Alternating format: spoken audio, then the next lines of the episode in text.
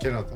¿Qué nota, caballo? Bienvenidos a este po- po- po- po- podcast en Música en el Bosque. Ya saben, coproducido por El Bosque de los Búhos, Moa y el mae que está pegándole jalón al gran churro allá atrás. Este que Indy Nicaragua, Diego ¡Qué Wood, rico! Falopachán, Kiriko Kun.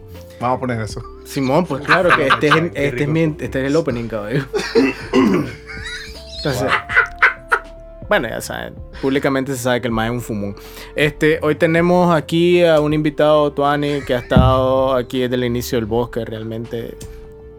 ¿Qué onda? Entonces, estamos aquí porque vamos a hablar un poco de, proces- de los procesos creativos, un poco de la perspectiva con la que te acercas a, un, a, una a la creación de un álbum, de un EP, de un single, ya que tenés música tan variopinta, caballo. Hay, de- hay un poco de todo en la producción y pues creo que podemos hablar, por ejemplo, cómo es diferente el approach que estás tomando ahora con lo que estamos grabando para tu nuevo EP, involucrando a la gente de la Casa del Jazz, todo el trabajo de voces que estamos haciendo ahora, que se siente un poquito más orgánico para todos los pajistas que dicen que orgánico significa algo a nivel de, de sonoridad. Este... Este... Todo es falso en la producción. Versus, todo, versus toda la onda, por ejemplo, Synthetic y sampleada que hicimos anteriormente y el EP de Baby Maker Songs que no hemos sacado. Oh, es clase de preguntas, y como, cinco minutos, ¿no? Ese, siempre el opening es así, güey, o Sí. sea, me encanta escucharme hablar. De cachimba. Egocéntrico. Sí. Tienes que acercarte más al micrófono. Qué rico. Ok, Enorme. entonces, entonces eh, hablanos un poco de vos, presentate. Sí, bueno, la verdad no es como mi objetivo principal, pero por mi nombre es Hardiel, me pueden decir Hardiel. También soy de Carazo y tengo como dos años de haber retomado esto de la música. Digo retomado porque me gusta hacer música de los 17, un poco tarde en mi caso. Eh, pero me desconecté por completo como a los 19. Me perdí eh, por cuestiones de la vida. Me metí al mundo laboral, al mi estudio. Fue en otra onda. pues. Y nada, ahora tengo la oportunidad de retomar algo que me ha gustado siempre. La verdad, muchos brothers, incluyéndote. Cada vez que te encontraba era como que, hey, hijo puta, no te puedes correr. Ya eso es algo que viene ahí. Tienes que tener, ser responsable y desarrollarlo. Pues. Simón. Bueno, te corres. Sí, ahora sí, ahora no te corres. Y así empezó, loco, esta, este viaje. En, en un inicio fue como tratar de rescatar algunas canciones que escribí súper chatel. eh, otras que escribí a los 22, entre los 22 y los 24, que tienen mucho que ver con, con mi hijo Joa, que por cierto va a estar de aniversario ahorita, martes 19, cumple 5 años de haberse transformado. Eh, y bueno, su partida también me dio una oportunidad de, de expresar un poco acerca de nuestra amistad, nuestra relación, padre-hijo. Y se trataba más que todo de eso, loco. Recrear esos momentos, hacer una pequeña bitácora, encapsularlas en el tiempo. O el ser humano siempre está jodiendo para inmortalizarse de alguna forma. Eh, quizás en parte por eso también lo hice, pues, para que viviera esa, esa memoria, ese recuerdo, sea. Y creo que así te podría explicar lo que trata Jardiel. Es un experimento para conectar un poco más con vos, sin miedo, sin miedo a hablar acerca de qué tan hecho verga te puedes sentir, si te sentís triste, si te necesitas hablar de, de alguna forma, tranquilo, de eso se trata.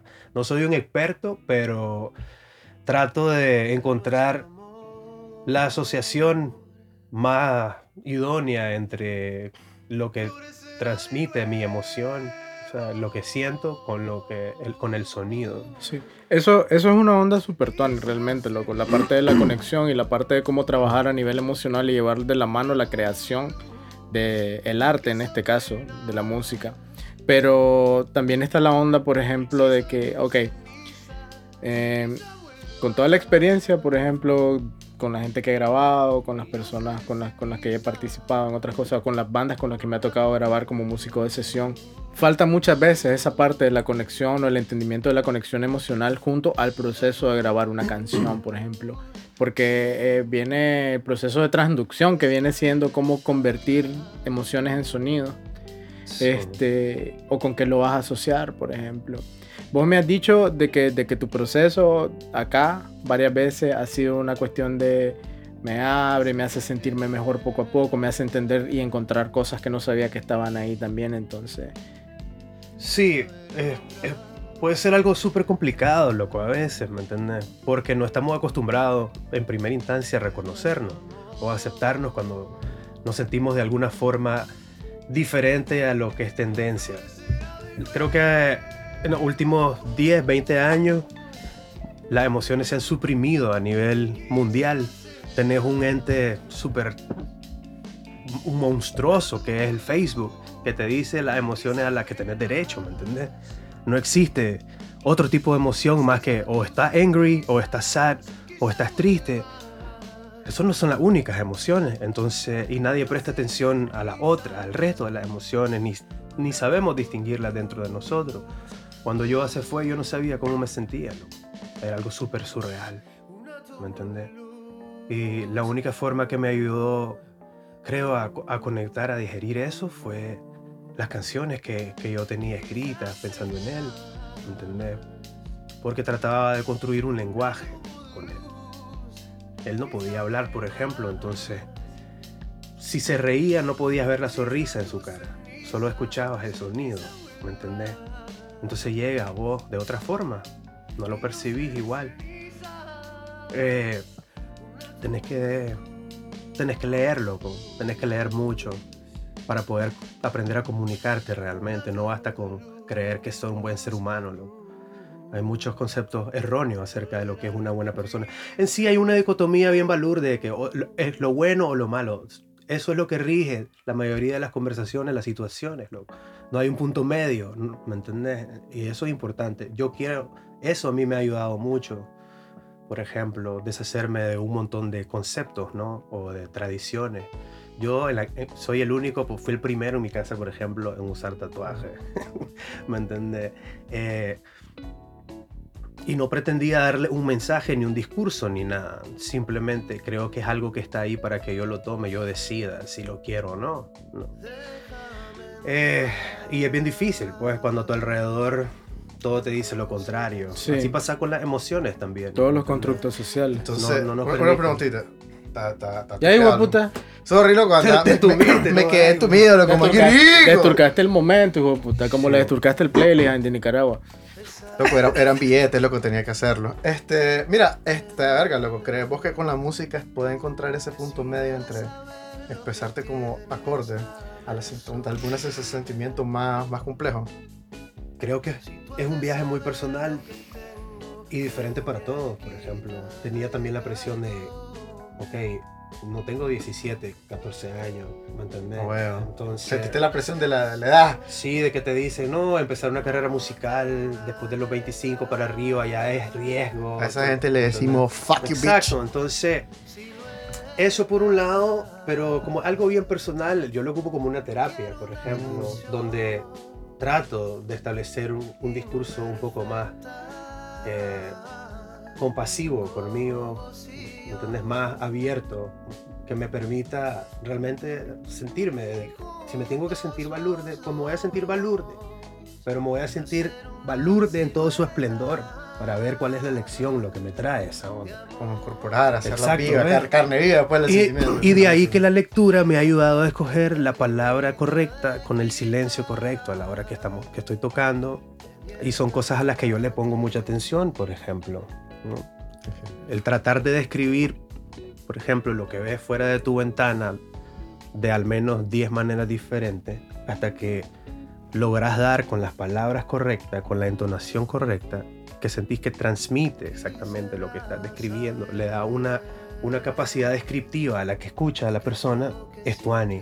Yo eso lo tomo, por ejemplo, de José Saramago, su, uno, su novela más famosa, por ejemplo, que fue Claraboya, que fue rechazadísima. Nadie la publicó antes de que su, de murieran, de que muriera. La encontraba el editorial, él se negó a que la publicaran, terminó siendo su libro más bestial, el, el- el más lindo de todo. ¿Por qué? Porque tenía un lenguaje súper económico, pero despertaba en vos una capacidad descriptiva de realmente decir, puta, lograrse imaginar todo, de pies a cabeza. Uno cree que realmente es su imaginación, pero no, lo estás descubriendo porque estás leyendo. Darle más atención. Entonces ¿no? dije yo, oye, es que tú, Ari, cuando escoges palabras, las palabras correctas y le das la intencionalidad correcta, siento que calza de una forma mucho más natural y no hay una sola manera para llegar ahí también. O- una pregunta, ahorita que estás mencionando así como la, la extrema libertad. Eso creo que en parte es lo que más me cuadra de la música. No hay, no hay regla, prefiero. Sí, Pero ¿tenés algún proceso, como por ejemplo las rolas del álbum de parte de vos, loco? ¿Cómo llegaste a ella? Oh. ¿Hubo, por ejemplo, un método específico o simplemente todo fue completamente random? ¿Escribís, tenés unas temáticas, ya lo tenía el concepto? Bueno, como la música y la lectura siempre me han gustado, me gustan mucho los thrillers, eh, la poesía también. Siempre recomiendo Edmond Javés, es una persona, es un poeta judío que hace unas preguntas súper kilométricas, con una intencionalidad bestial, una articulación increíble. Muchas de ellas son, tienen que ver con el existencialismo.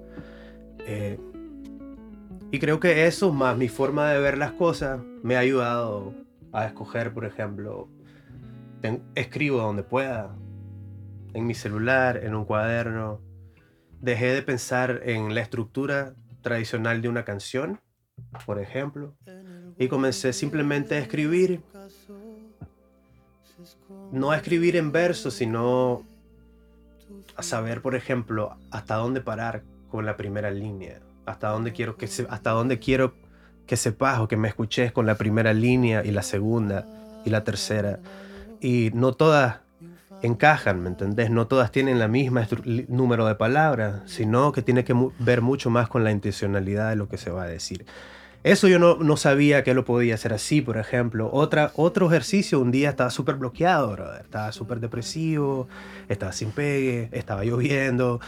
Me levanté a las perfecto para 5. andar sabio. Sí, me levanté a las 5. ¡Era domingo! Mm, Era, era lunes, era lunes. Sí. Este, me levanté, agarré la guitarra y la, la sostuve en, en mis piernas como unos 15 minutos y solo miraba hacia la ventana y no sabía qué hacer y en- entonces comencé a, a pronunciar, a describir lo que estaba viendo. Y afortunadamente salió de una manera bien metafórica, bien linda. Eh, y terminó siendo una canción. ¿Cuál es esa canción? ¿Ya, ya salió? No, ha salido No todavía. ¿Va para el siguiente este, P? Probablemente, sí. Es una canción muy bonita que habla, bueno, de lo injusto que, que, que vivimos nuestra vida, pues La nosotros. verdad que sí, loco. Ya. Fuck, fuck capitalism. Capitalism. Sí. eh, esa es otra forma de hacer canciones, pues desde la tristeza, obviamente, pero para eso tenés que hablarte. Es como la- todos tenemos nuestra, nuestra voz interna. Vos te estás hablando a vos mismo, de repente también. Weón. Me ha pasado, por ejemplo, con Cuentas Claras, que fue un ejercicio que estábamos aquí. Milton me dice, mira, escucha esta armonía, me gusta mucho. Teníamos, veníamos madurando la idea de que queríamos colaborar juntos. Y de puta, you nailed it. Me pareció un- Oh, entonces fue una Una- colaboración. una colaboración, me pareció que era sonido bastante de la, de la forma, de los lugares donde yo me muevo ahorita. Eh, aquí nos aprovechamos de todos, por ejemplo, este espacio es muy pequeño, pasa, pasa vendiendo esquimo a alguien por allá y de repente eso ampliamos los sonidos porque son cosas que también te dicen algo, ¿no? Eh, y bueno, no, así, así salió. Él comenzó a tocar, yo comencé a cantar y lo primero, la primera imagen que tenía en mi cabeza es que yo estaba, me estaba viendo a mí mismo desde una ventana, ya hacia afuera, mientras estaba lloviendo. Y así comienza la canción. Te la dieron con- te la dieron con algo más. El baile del tercer plano, la gran puta. Sí. No, y bueno, es como te digo, reconocer cómo te sentís, porque es una canción multidimensional, una, una parte de ella trata acerca de una persona que se está despidiendo, no porque se quiere ir, sino porque se tiene que ir, porque Te toca. toca, pues, como aquí, vos sabes, Aquí toda la toca. gente que se ha ido, porque toca. Toca. Es una carta de, de despido, ¿me entendés? De amor, con, con amor, pues que duele, porque dedicas tanto tiempo, invertís tanto tiempo, energía a un proyecto, en, en tu espacio, ¿me entendés? Wow. Que después que tengas que irte, no, no me parece nada justo para nadie. ¿no? Eh, entonces esa es otra forma de hacer tema también. Saudachi es un poema Un poema. de Claribel Alegría, una de mis poetas favoritas, que en paz descanse, su majestad. Tuve la oportunidad, la dicha de conocerla, de pedirle el poema, de, de hacerlo canción y cantárselo.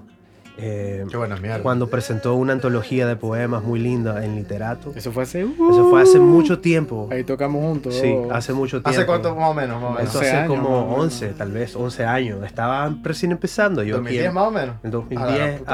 a, a meterme en esto de la música. Y gracias a mi amigo Mario Martz también.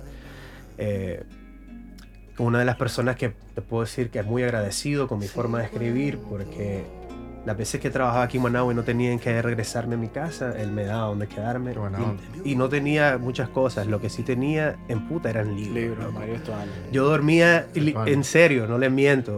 Yo las primeras semanas yo dormía encima de un montón de libros. Ahí ponía la colcha y todo, porque no había, pero yo estaba, vivía feliz. lo- pasaba leyendo todo el momento que podía. Ser una vida muy libre.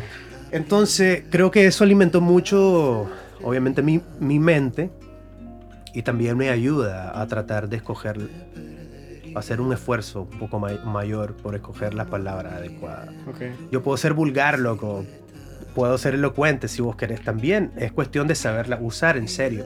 Eso lo aprendí en mi So- primer trabajo. ¿me Sos un diplomático. Sí, tuve un, un primer tra- mi primer trabajo fue como asistente de dirección de un departamento de relaciones internacionales en una universidad aquí este, de Managua. Eh, y me tocaba escribirme con embajadores, con gente con puestos muy importantes en muchos lugares del mundo. Y tenía un jefe que era una, como una enciclopedia andante. Tenía un acento horrible, horrible, hablaba inglés horriblemente, pero era una enciclopedia andante. Entonces, ya te imaginas las veces que me tenía que corregir mis textos. Ya, le, ayudaba a, eh, formar una revista, entonces la hacía de fotógrafo, le ayudaba a redactar. Y al final son cosas, no estaba haciendo lo que yo quería todavía, pero dije, ¿por qué voy a desperdiciar? Voy a dejar que los años perdidos me hagan y esto, estos estereotipos se encarguen de, de ignorar este conocimiento. Lo puedo ocupar de muchas formas. Entonces, claro, porque no voy a escribir mis canciones? Voy a tratar de a ver si doy con realmente cómo me Con el siento lenguaje. sin necesidad de ser vulgarazo, porque no es necesario, de- ni ser tan, muy simple tampoco, porque O hay farándula, palabras ¿Qué muy- la onda con Bad Bunny? hay palabras muy lindas, loco, que no, que no utilizamos, ¿me entendés? Hay palabras muy lindas en el diccionario que no utilizamos, loco. Vamos a desglosar este, la producción de esta rola en parte lírica, contexto histórico, cómo se traduce, por ejemplo, del tiempo al que la escribiste al tiempo en que la produjimos y también, por ejemplo, de herramientas y cosas de las que, de las que agarramos para, para plantear la sonoridad. Ese Sí. más, ese más buen moderador, ¿verdad? Sí, sí, es una pregunta bien compleja, pero pues ya, ya estoy acostumbrado a hablar con esta imagen. Mira, fue un gran challenge, la verdad, loco, porque era como traer... Oye, ¿qué onda? Perperati, hijo de- ay, no, yo pasó? quería fumar un poco. Ah, huevo, lleva porque lo pusiste en la mesa. por eso, la- En la mesa, huevo. Oye, Pero no, la producción de esta onda. Este, lo que hicimos, creo, si no, si no mal recuerdo, fue que me- comenzamos a, a contextualizar cómo surge la rola. ¿Qué hacía en ese entonces? ¿A dónde estaba viviendo? Todavía no, No fumaba. no fumaba. Eh, ¿Qué estaba viviendo? ¿Qué es lo que acontece cuando sale la canción? Y bueno, sí, fue una, una memoria súper triste, pues, porque yo me fui de la casa muy pequeño a vivir solo y no fue de la mejor manera. Bueno, Claro. pasa en todos lados del mundo, ¿no? Eh, y nada, lo que me sostuvo en ese momento tal vez fueron dos de mis brothers.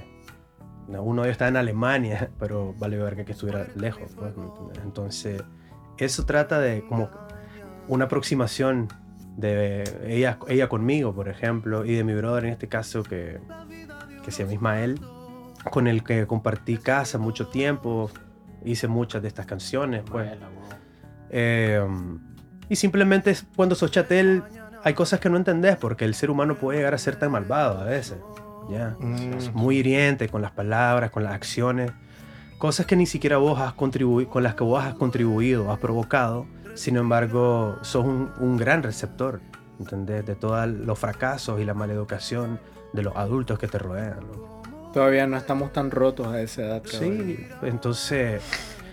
Eh, eso, es una canción un poco triste, vos sabes. Así, así me sentía en ese momento, loco. Sí, loco, yo cuando la escuché, loco, sentí como que. Sí, como que, ¿qué la verga? ¿Qué te pasa? Pero se puso mi forma vulgar de. Pero como calmate. Y yo también me, me di cuenta que mis brothers también tenían grandes ca- cagadas, loco, y todo, pero todavía me daban la mano, ¿me entendés? Entonces, puta, eso es algo bien difícil de hacer, loco. Y estando chavalo, eso te pega bastante, ¿me entiendes? Se te contagia. Se te contagia. Entonces creo que eso hicimos, reconstruir todo el contexto de cómo sale la canción para lograr este tipo de ambientalización. Eh, en un- estábamos en un lugar, una zona abierta donde había mu- muchos bosques, muchos, muchos pájaros. Y normalmente tocaba guitarra entre las 11 de la noche y las 2 de la mañana, entonces escuchas con mucha mayor claridad los sonidos Sí. de la noche. Se tocaba en la noche, Sí, Sí, en un porche, Qué buena correcto, frente a la carretera. Eh, y cuando miras, por ejemplo, el amanecer, eso es lo que mirabas, las, las formas que se forman del sol en los bosques, en los árboles, ¿no? Eh, y a tratar de cómo, así, el- hacer el intento de qué es lo que veía, eh, decir lo que veía, de forma que realmente pudiera dar con lo como, como me sentía, súper de cachimba. Creo que eso nos ayudó a levantar mucho la canción porque eh, puedes cantar una canción de Happy Birthday en R&B o la que cantamos nosotros en cumpleaños y te va a provocar emociones completamente distintas. Entonces también tratás como que de no contradecir lo que dice la letra del tema, sino más bien apoyarla de alguna forma. ¿no? A mí me pasa así a veces, loco. Tal vez compongo un verso, un coro. Y otro, otro pegón que me gustaría preguntar después del segundo verso, que también me cuesta bastante. A veces siento como que pasa bastante tiempo y, y tengo que volver como que a ese estado de la canción. Ese- como ese estado de, de la, de, de la edad que estaba Sí. pasando en ese momento. Hay rolas que te- tengo que terminarlo y en esa época tenía pelio, puto, o sea, clase lo que era. Sí, Entonces sí, necesito go back en lo que estaba pasando en mi tripeo, como entrar de vuelta en la zona. loco. Pero es un gran ejercicio de introspección y no nos damos cuenta. Porque eso es lo que estás haciendo. Entras, entras dentro de vos a acordarte. Y encontrar cosas que te van a doler también. No solo cosas que te inspiraron esas cosas. Pueden ser cosas muy tristes. Oh. Y en la memoria de nosotros se esconden muchos cajones, ¿me entiendes? Con un montón de cosas que se llaman de repente y van saliendo conforme vas conectando y exponiéndote. A veces lo interpreto que era una rola como congelar un momento. ¿no? Ajá. Hay una rola así, Ujú. se comprendo, ¿no? Para sonar. Sí. Es, un, es difícil hacer ese ejercicio. Creo que es bastante terapéutico, sí. Simón. Por eso creo que me ha ayudado mucho también la música en ese sentido. Sí. Eh, Natalie, por ejemplo, habla de un amor de cuando sos inocente, estás chatel, que te enamoras por primera vez, que te puede gustar tu maestra, ¿me entendés? O, o una señora que te trató bien, sos niño, ¿me? Que habla Sí, de esa, la, pureza de ese tipo de emociones que se va perdiendo, igual que la capacidad de sorpresa conforme vas creciendo, ¿me entendés? Decir O sea. Dale, sacalo pues. Ahí, vos, puta. Ya se me fue, se me. Así una rola esa verga, mejor caballo. Ups. Mixing with the Masters. No, pero, o sea, entiendo toda la emoción, por ejemplo, entiendo el, eh, el trasfondo donde venía la canción. Después fue todo el, el punto de, de explorar realmente a nivel sonoro, por ejemplo, cómo poder lograr una buena relación entre el contexto y plantear el ambiente. Entonces yo me comencé a hacer un montón de preguntas sobre el personaje de la canción al momento de producir. Como a qué hora me imagino que te pasa eso, a qué hora, a qué hora es más pesado, es más dramático. Eso me gustó. Este, Eso en particular es cierto. Cuando yo vine aquí, Milton, una de sus primeras preguntas fue, por ejemplo, ¿con qué frecuencia componer y a qué hora componer o en qué momento del día te sentís mejor para tocar tu guitarra? Una pregunta. Y en base a eso, escogimos los horarios, por ejemplo, Eso para comenzar a producir, para reunirnos. Tenía mucho sentido, ¿no? Algo que vas a, está, de repente empezaste a hacer de forma automática. Eh, eso también construye memoria muscular Ah, huevo. dentro de vos. Entonces hay muchas cosas que van sucediendo, que van creciendo o que se va provocando mientras eso va sucediendo con la misma frecuencia. Eh, eso ayudó mucho, creo, con el proceso de, de composición, con eh, las sesiones de idea. Eh, si queríamos realmente ambientar pensando en un lugar, ¿ya? que es algo muy diferente a lo que sugiere la canción, ¿ya? como crear un discurso o una historia que dice la parte contraria a lo que va diciendo la letra. ¿ya? las letras te puede sugerir algo romántico, eh, el resto puede ser, puede ir en todo lo contrario y sonar que te haga sentir triste o, o que hay sentimientos de traición o duelo, por ejemplo. Hacer ese tipo de experimento me pareció muy enriquecedor también. Yo podía venir aquí con una idea, pero no estaba totalmente casado con ella. Ujú, Y una de, al la- estudio. una de los acuerdos principal, por ejemplo, para poder trabajar con Milton era eso, pues, tener libertad creativa, tanto él como yo, ¿me entendés? Y yo le hago mil preguntas, yo le doy mil referencias de artistas que yo escucho, por ejemplo, siempre para rescatar algún tempo, algún sonido en particular. eh, y son cosas muy opuestas. Puede ser el tempo de una canción RB, ¿me entendés? Y de repente puede ser, eh, le agregamos un hi-hat que, tiene, que se utiliza en Latin Jazz, que nada que ver una cosa con la otra, pero como trabaja con un montón de artistas también, su campo de, de experimentación es mucho más amplio que el mío, entonces salen buenas cosas de repente. Tengo- Tengo una pregunta. Aparte, debo, debo decir, por ejemplo, que, esta, que este álbum no lo, no, no lo produje solo. Lo que este álbum lo produje con Marjan. Sí, Oh. Marjan es otro elemento este súper fundamental, por ejemplo, porque logré conectar con él puta, de una forma súper natural. Entendía muy bien la idea, lo que, lo que queríamos hacer. Y parecía que practicáramos todos los días, ¿verdad, Milton? Oh. Más le decía, dale, loco, pregúntale, este, ya te hubiera preguntado a las ardillas por dónde va. Vos sos mi guía. Sos decirle, mi guía, vos sos mi sí, guía. Sí, no, y, y hace unas cosas súper lindas. Loco, pues es que ese Marjan está a otro nivel, loco. Entonces, esa era la onda. Yo me acuerdo que cuando produjimos este álbum era uno de esos días donde eh, cuando Marjan y yo, antes de que se fuera a Honduras y nos poníamos a trabajar en, en un álbum, ya sea propio o ya sea de otro artista, lo que hacíamos era, como el más en ese entonces estaba trabajando creo que en la policía, el más me decía, déjame ver el día que tengo chance, que tengo turnos y esa onda, o sea que no tengo turno. Entonces el más me eh, se viene a quedar a la casa, caballo, y comenzamos a producir cuando todo el mundo se duerme aquí en la Sí. casa, caballo. Qué buena mierda. Cuando ya se duermen, así tipo 10, 10 y media, 11, comenzamos a trabajar, ¿no? Ya sabes, cada quien tiene su workstation. Sí. Yo estoy, con el, yo estoy con el FL Studio y toda onda en ese entonces. Y, de todo, y el más está, vos sabes, con el piano, con cualquier cosa de percusión al lado, con, con los micrófonos solo para grabar cualquier idea. Y entonces lo que hacemos literalmente es un jam entre los dos con la canción en tiempo real. Sí. Y, y generalmente es una madrugada, loco. Saliendo el sol ya terminamos de producir el álbum, por ejemplo. Todo búho nocturno. Exactamente, y esa es la onda. Yo me acuerdo, siempre sale el más arreando chancho, vos sabes, después de, después de, después de producir, porque el más, oye loco, mira, y tu roco tiene una cajilla de bicha, vos sabes. Pasala, basura. ya que no hay carne huevo. Sí, entonces esa onda.